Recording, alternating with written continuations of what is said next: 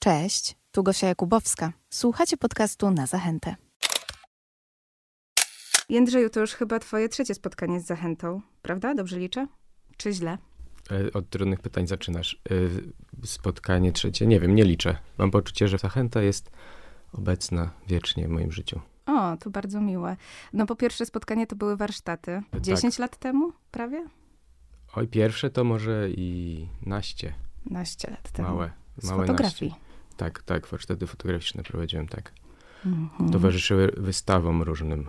E, to wyglądało tak, że dział edukacji zgłaszał się do mnie i mojego kolegi Jakuba Certowicza i my przygotowaliśmy w duecie jakieś propozycje warsztatów związanych z daną wystawą. Drugie spotkanie to było e, w ramach skanowania różnych dzieł, o których dzisiaj będziemy rozmawiać, a trzecie teraz. Bardzo się cieszę, ponieważ jestem bardzo ciekawa, jak wygląda sam proces skanowania. Dobrze mówię w ogóle? Skanowania? Tak powinnam mówić? Prowokujesz mnie pewnie tym pytaniem, czy to jest skanowanie. Nie, to nie jest skanowanie. Digitalizacja to jest to słowo, którym się to określa przeważnie, chociaż ono jest bardzo szerokie i może w sobie zawierać skanowanie, a może zawierać w sobie fotografowanie. No to się poprawi w takim razie drugie spotkanie w ramach digitalizacji dzieł należących do zachęty. E, ale zaczniemy trochę przewrotnie, może trochę łamiąc zasadę mm, ponadczasowości podcastów, e, bo wczoraj wybory, kolejki, zachwycająca frekwencja. I myślałam sobie o naszym dzisiejszym spotkaniu i tym, że jesteś fotografem, który lubi dokumentować e, różne rzeczy i zatrzymywać trochę czas. I myślę, że to by było dosyć ciekawe zjawisko, żeby pójść na wybory z aparatem jako fotograf. Nie niezależne. Nie uważasz, że to by było takie dobre zatrzymanie czasu też, jeżeli chodzi czy o fotografię? Czy by było, czy było? No, czy było? Było. Skąd wiedziałaś? No nie wiem. No, tak, poszedłem z aparatem wczoraj. Pomyślałam, tak. że jednak dla fotografów, w szczególności tego typu fotografów, było dosyć atrakcyjne. Właśnie nie wiem, czy reportażowych. Ja bardziej chyba ostatnio doszedłem do tego parę dni temu. Rozmawiał ze mną Filip Springer w ramach takiego projektu organizowanego przez Muzeum Pragi i y, zorientowałem się, że y, przestrzeń to jest takie szerokie y, hasło, które mnie inspiruje chyba w fotografii, tej autorskiej powiedzmy tak. To, co było moją inspiracją wczoraj, dlaczego wziąłem ten aparat, to właśnie zaciekawiło mnie to, jak wyglądają komisje wyborcze w takim kontekście też powtarzalności tych wizyt. To znaczy, że raz na jakiś czas idę do tej szkoły, na przykład rejonowej, w której na co dzień mnie nie ma, i ona też jest w tej takiej specjalnej wersji dostosowanej do tego wydarzenia. To są takie myśli, które do mnie często wracają ostatnio. Nawet tutaj wchodząc do tego studia, pomyślałem o tym, że to ciekawe, że jakby ktoś musiał zaaranżować przestrzeń specjalnie do spotkania dwóch osób i też w sumie jakiegoś takiego poznania się, tak, no bo się tutaj pierwszy raz widzimy. A to z kolei skojarzyło mi się z projektem, który realizuję od jakiegoś czasu, gdzie dokumentuję przestrzenie gabinetów terapeutycznych. I jak uruchomiliśmy ten zegar odmierzający czas, poprosiłem cię o chusteczkę do nosa, to pomyślałem o tym. O, bardzo ciekawe skojarzenie. Z drugiej strony, moment spotkania w trakcie podcastu też kojarzy mi się z pewnego rodzaju odkrywaniem nie tylko świata, nie tylko y, tego, co mają goście moi do powiedzenia, ale też samej siebie. To jest też trochę y, oczyszczające i myślę, że się trochę łączy z terapią. Ale y, wracając do samej fotografii, tego, jakie zdjęcia udało ci się wczoraj zrobić, nie tylko wczoraj, ale w ciągu całej twojej kariery fotograficznej, jaką rolę według ciebie odgrywa fotografia w opowiadaniu opowiadaniu historii przyszłości. To jest jednym z elementów opowiadania historii. Myślę, że w tym sensie, jednak w moim odczuciu, w mojej praktyce, ważne jest to, że ona jest opowiadaniem. To znaczy, że w fotografię wpisana jest taka pułapka takiej niezależności, obiektywizmu i bezstronności i tego, że to jest zdjęcie, a nie opowieść. Jest taki odruch, tak, w odróżnieniu od na przykład literatury czy dziennikarstwa, że oczywiste jest dla nas, że opisałaś wczorajszy dzień, no to tak, no to ty opisałaś ten dzień i to jest twoja wizja i teraz będziemy podważać to, że ty masz taką perspektywę na dany temat, a w fotografii często mamy taki odruch, nie no, to jest fotografia, no to tak było i to jest jakby jakiś obiektywizm.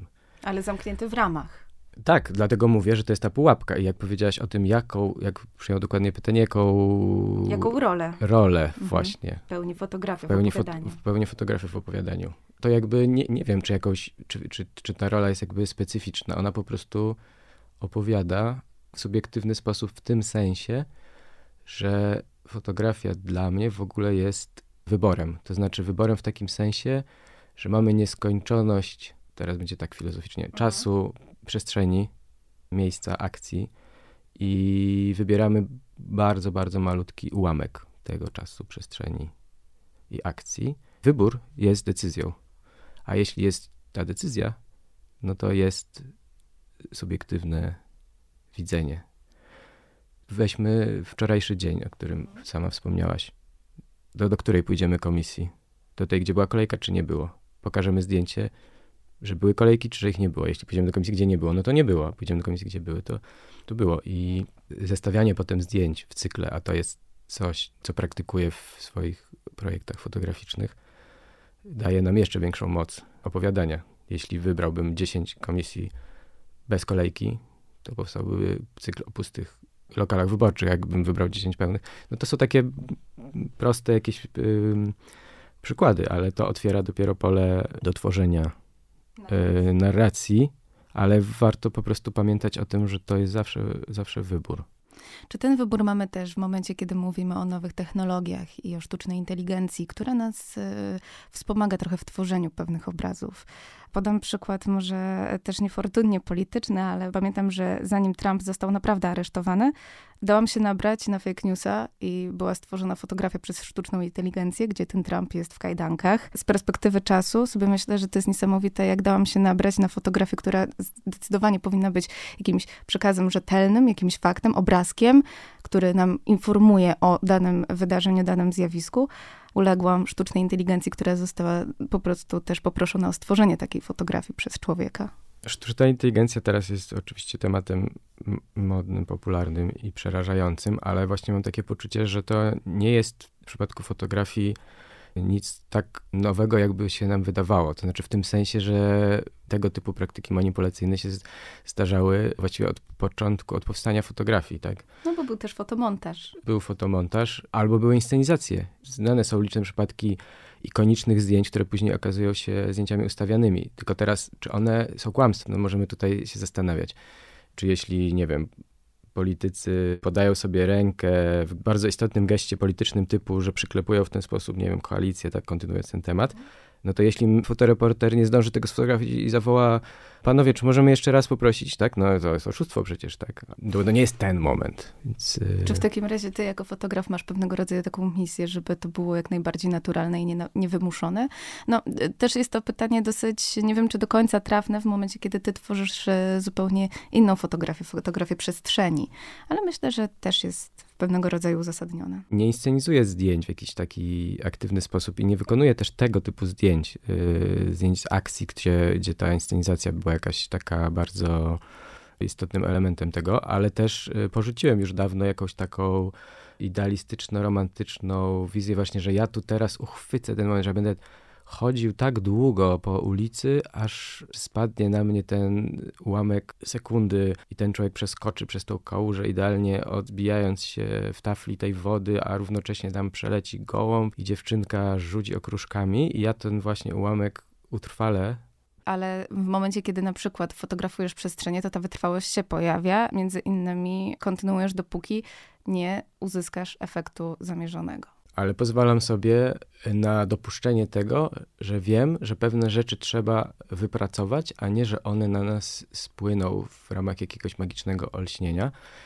Mam na myśli sam jakby akt tego fotografowania, czyli pozwalam sobie na myślenie polegające na planowaniu, to znaczy dochodzę do tego, jaki chciałbym osiągnąć efekt. I w przypadku fotografowania podmiejskich krajobrazów, architektury nowych osiedli. Po wykonaniu prób, jakichś takich spacerów rekonansowych, doszedłem do tego, jaka pora dnia będzie najlepsza dla osiągnięcia efektu, o który mi chodzi, jaki rodzaj światła, jakie kadry, jaki sprzęt, jakie negatywy.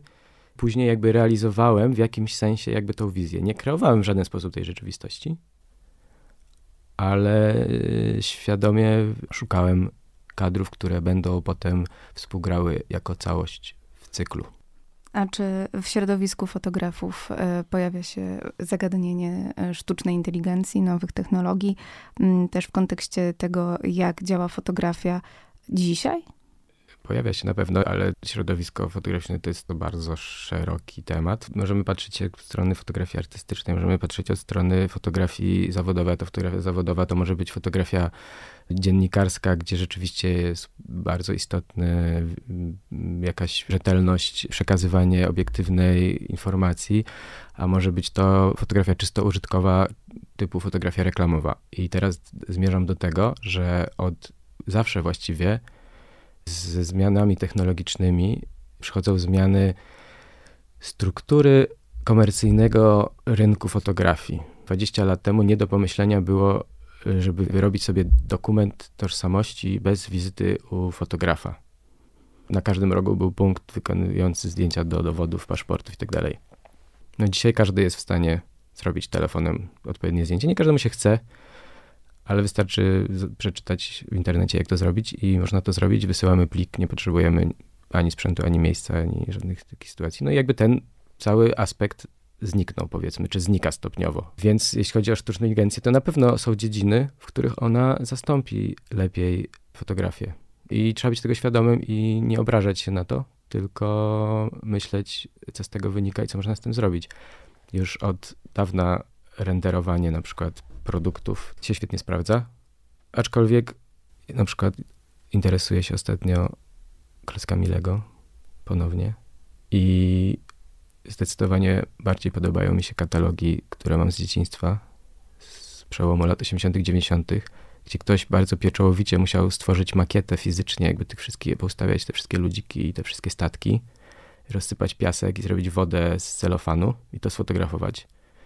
I jest w tym jakaś taka pociągająca i pobudzająca wyobraźnię prawda, którą wyczuwamy, nawet jeśli nie jesteśmy świadomi technologicznych procesów, które za tym stoją.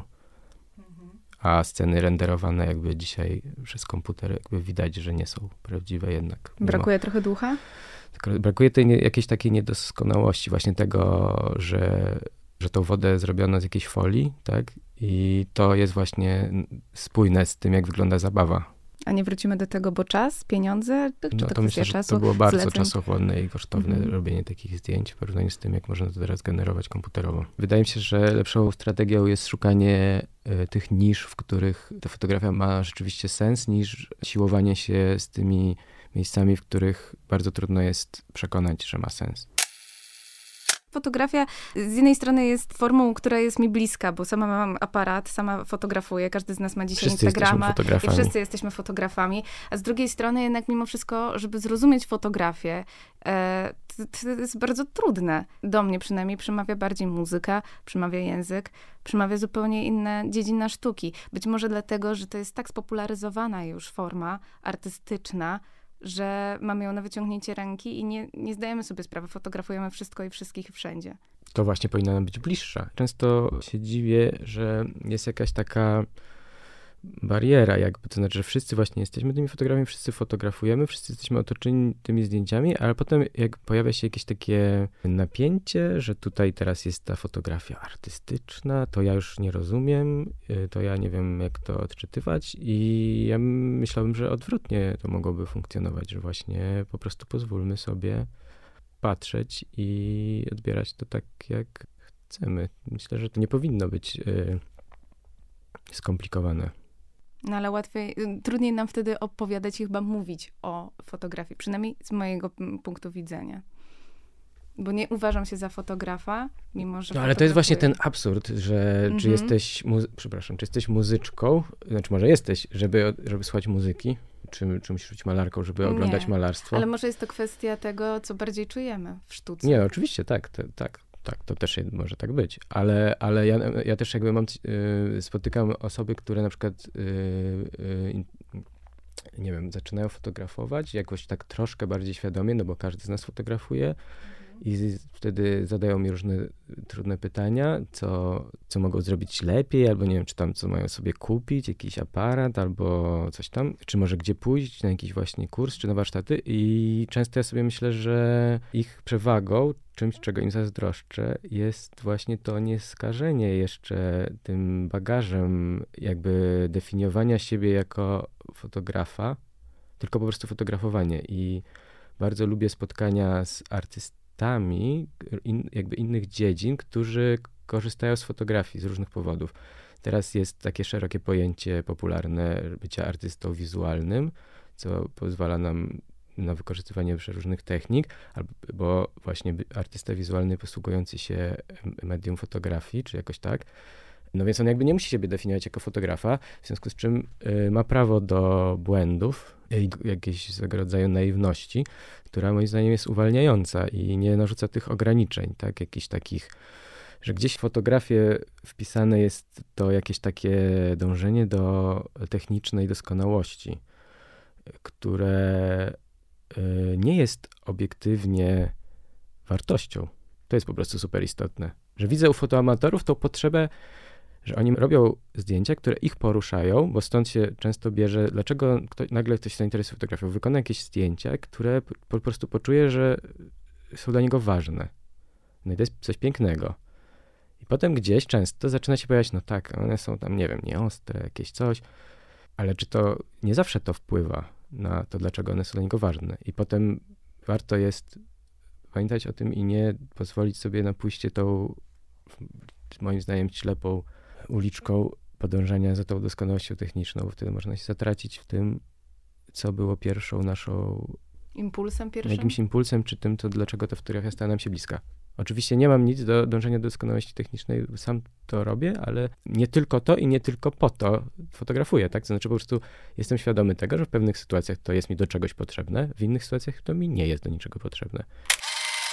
Jeszcze powiem e, o tym, co mi się skojarzyło z tymi artystami wizualnymi, korzystającymi z medium fotografii, że e, w ramach moich szerokich różnorakich działań też współpracuję z artystami, którzy w ramach swojej wizji chcą wykorzystać fotografię, ale są w pełni świadomi tego, że nie mają do tego przygotowania narzędzi i tak dalej. Zdarzało mi się współpracować z artystami y, jako realizator ich pomysłów, ich, ich wizji. Po, ich wizji, tak. Na mhm. przykład teraz w Muzeum Polin jest wystawa, gdzie prezentowana jest praca Janny Rajkowskiej i pozwalam sobie o tym mówić, bo y, po, podpisała tam moje współautorstwo, mimo tego, że ja jestem w pełni świadomy tego, że to jest jej dzieło sztuki, przy którym ja byłem jakby wykonawcą, co jest w ogóle powszechne w sztuce. Jeśli na przykład, nie wiem, Monika Sosnowska wykonuje olbrzymie rzeźby, które są prezentowane w salach zachęty, to przecież nie ona w całości sama rękami to robi. Tak, tak teraz sztuka, która się wymyka dawnym schematom, że rzeźbiarz stał z dłutem i rzeźbił, co też przecież wiemy, że nie było takie proste, były całe pracownie malarskie, które wykonywały znaczne, tak, czy jakieś te freski, no przecież całej tej powierzchni nie zamalowywał ten jeden artysta. I to są ciekawe współprace, bo na przykład to jest zdjęcie gałki ocznej, prezentowane w rozmiarach bardzo dużych i to było bardzo ciekawe wyzwanie techniczne, przeplatające się z y, niezwykłym doświadczeniem. Koncepcja zakładała, że to jest to oko, które widziało powstanie w getcie, i tym sposobem nagle tak w mojej pracowni znajduje się niezwykła osoba i, i, i fotografujemy jej oko w super zbliżeniu, które potem można oglądać w olbrzymim formacie i wykonałem różne próby z Joanną, fotografowaliśmy różne gałki oczne, żeby się do tego przygotować, żeby potem to wykonać jak najlepiej technicznie i żeby jak najmniej czasu i energii tej osobie starszej zabrać. Okazały się różne takie rzeczy, o których normalnie człowiek nie myśli, tak? To znaczy, jak te oczy się od siebie niesamowicie różnią i jaka przepaść była później, jak zobaczyliśmy to oko, które przeżyło tyle w swoim życiu. I to nie mówię w tym sensie, że jakich traum, tylko po prostu oko starszej osoby to jest coś niezwykłego. To znaczy nie, nie, nieporównywalne jest to z naszymi oczami. Ale e, z tego co wiem, Joanna Rajkowska, już dopełniając e, ten temat, e, lubi eksperymentować w takiej formie. Zresztą tematyka oczu w jej pracach się też niejednokrotnie pojawia. Pamiętam, że kilka, mm, no nie wiem, tam chyba z dwa lata temu była wystawa w Gdańsku. Jej wystawa, gdzie też nawiązywała do tego wzroku. Tym bardziej jest to interesujące, że, że miałeś szansę w ogóle z nią współpracować przy, przy tej materii.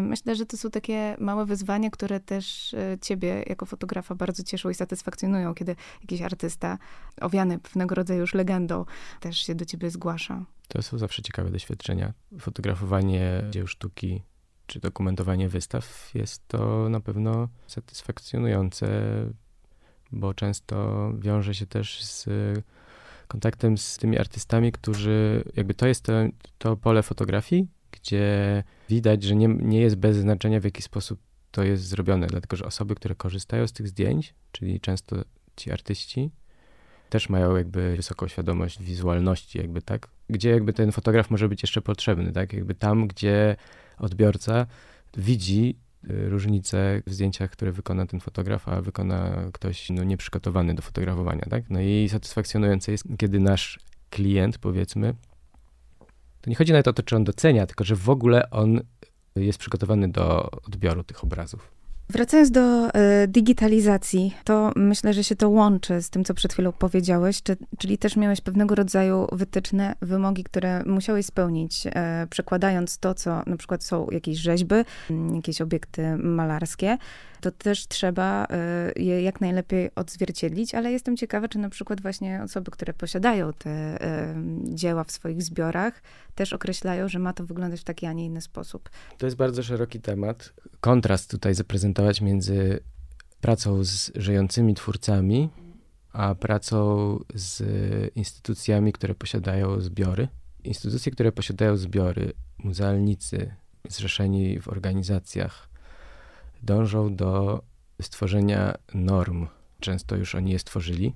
Reprodukowania dzieł sztuki. To bym nazwał digitalizacją, czyli reprodukowaniem dzieł sztuki, przeróżnych rzeczy, no, dokumentów w, według standardów. A czym innym trochę, w moim odczuciu i w mojej praktyce, jest na przykład fotografowanie dzieła sztuki żyjąc, y, razem jakby w sensie, no nie, nie w tym sensie, że on tam stoi na tym zdjęciu, tylko na przykład uczestniczy w tym procesie. I wiele pracy, nauki i doświadczeń musiał upłynąć, żebym posiadł te umiejętności dotyczące y, spełniania norm. I potem spotykam żywego twórcę w jego pracowni, który prosi mnie o wykonanie reprodukcji obrazów. Kiedy ja stosuję te normy, to on lub ona mówi, no nie, no jakby to nie tak wygląda, ja to w ogóle inaczej. Jakby finalnie okazuje się, że po prostu to trzeba sfotografować w tym miejscu, gdzie to zostało namalowane, przy tym świetle, przy którym to było malowane, bo wtedy to jest tak, jak ten twórca to widział. Znaczy to trochę, trochę to mówię tak pół, pół żartem, pół serio, ale, mm, ale tak często no ale też w przypadku prezentowania dzieł w galerii niekiedy też twórcy mają wymagania e, dotyczące światła, kątu, pod którym ma padać to światło na dane dzieło, tak żeby jego odbiór był mm, taki, jak powinien być. Więc nie dziwię się trochę, że w przypadku digitalizacji chcą osiągnąć podobny efekt.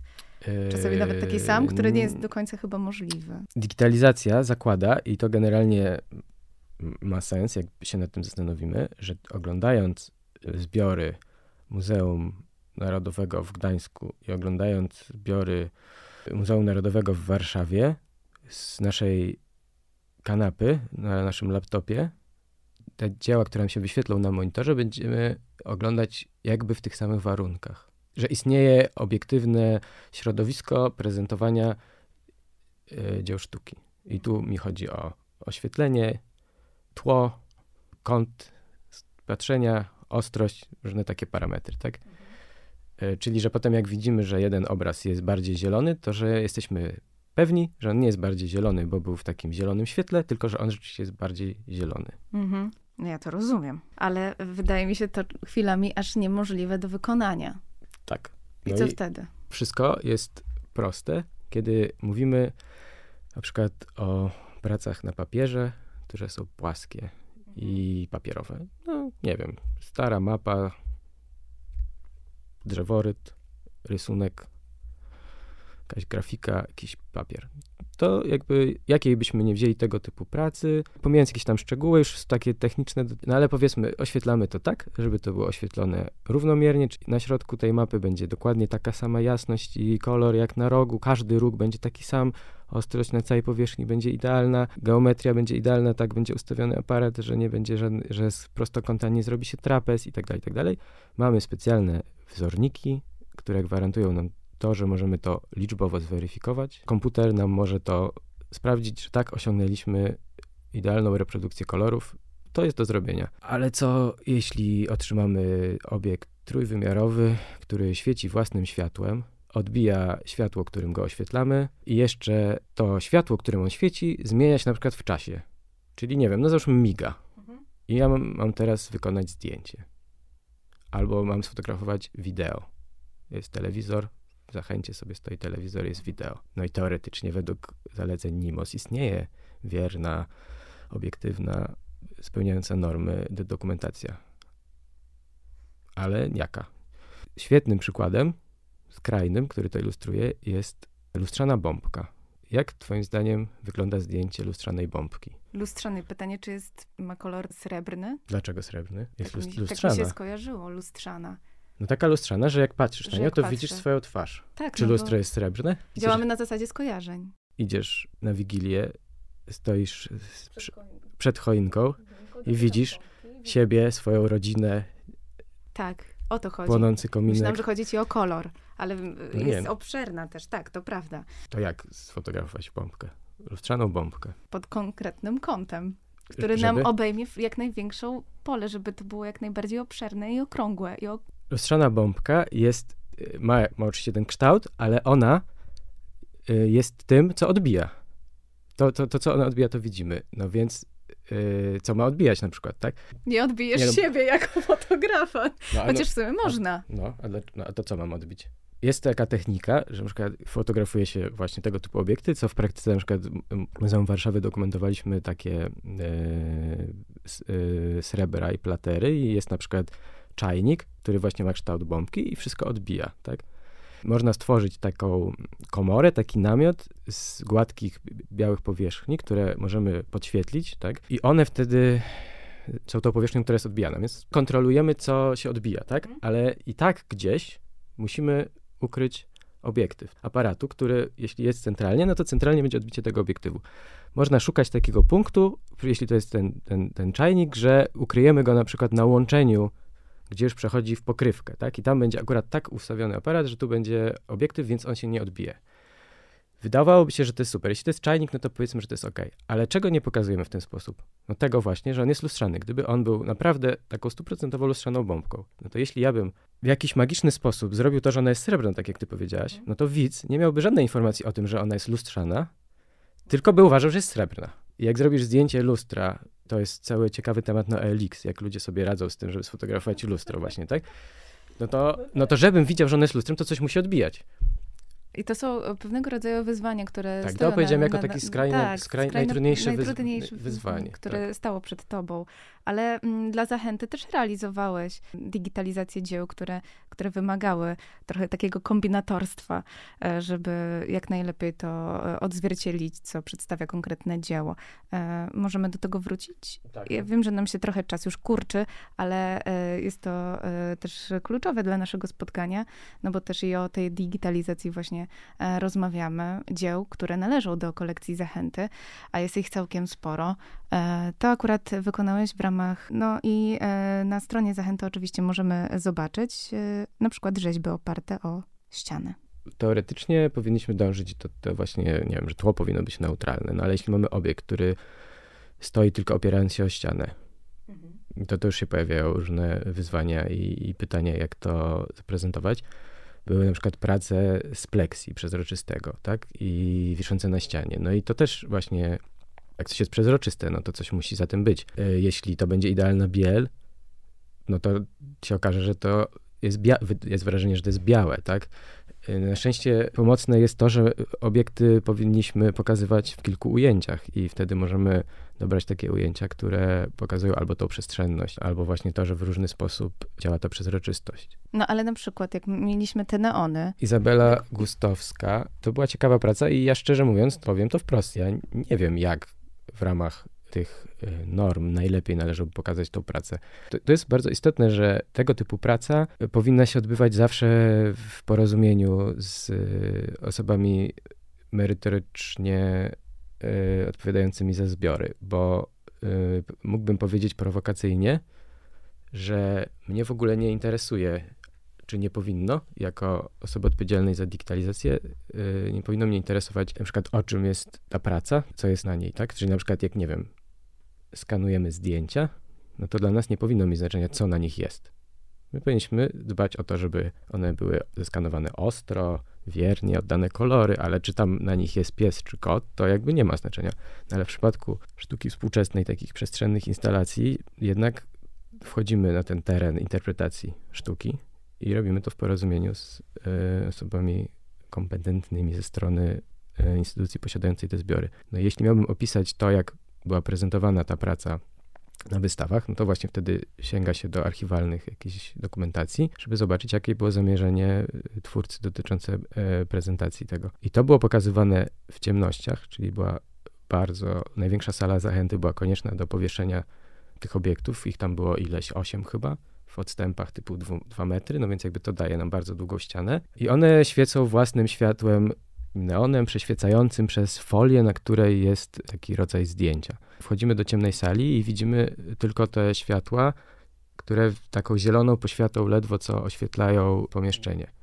I takie zdjęcie zostało oczywiście wykonane w ramach tej dokumentacji. Dokumentacja ma nie tylko taką funkcję, żebyśmy mieli namiastkę odbioru dzieła sztuki zgodnie z wizją autora, ale też służy na przykład do celów konserwatorskich, żeby ktoś potem za 50 lat mógł sprawdzić, czy to, że nie wiem, to zmieniło kolor, to wynika z jakichś procesów, jakichś interwencji, czy może na przykład to zdjęcie po prostu, które ktoś zrobił 50 lat temu, miało złą kolorystykę. Dlatego jest super ważne trzymanie się tych standardów, tak? Bo one potem służą do, do weryfikacji tego typu rzeczy. Więc jakby trzeba było wykonać również zdjęcia w sztucznym oświetleniu studyjnym, prezentującym no ale wtedy się okazywało, że zupełnie nie jest pokazywane to, że one też świecą. No więc na przykład to, co tutaj teraz widzisz, no to jest w odpowiedni sposób dobrana mieszanka światła zastanego, czyli tego światła, które emitują obiekty, ze światłem studyjnym, błyskowym,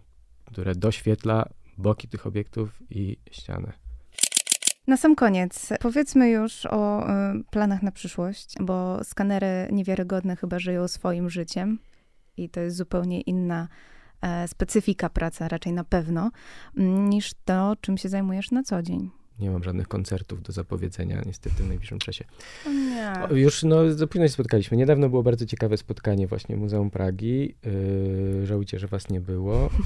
Yy, świetna wystawa w Muzeum Warszawy o latach, Warszawa lat 90., tak, gdzie też były moje zdjęcia i to, było, to była fajna wystawa. To była bardzo dobra wystawa moim zdaniem. Niezależnie od tych kilku moich zdjęć, które tam wisiały w kącie, to, to bardzo ciekawy temat i też taka wystawa pokazująca siłę fotografii i pokazująca siłę różnych nurtów fotografii fotografii, bo tam były po, po, po fotografia amatorska wywiesza, wymieszana z fotografią artystyczną i z fotografią profesjonalną, prasową. I wszystkie te głosy brzmiały wspólnie, uzupełniając się. No ale na pewno coś nad czymś teraz pracujesz. Pracuję nad gabinetami i pracuję nad portretami. Mm, zapraszam na spotkanie. Jeśli ktoś chce, to niech się zgłosi.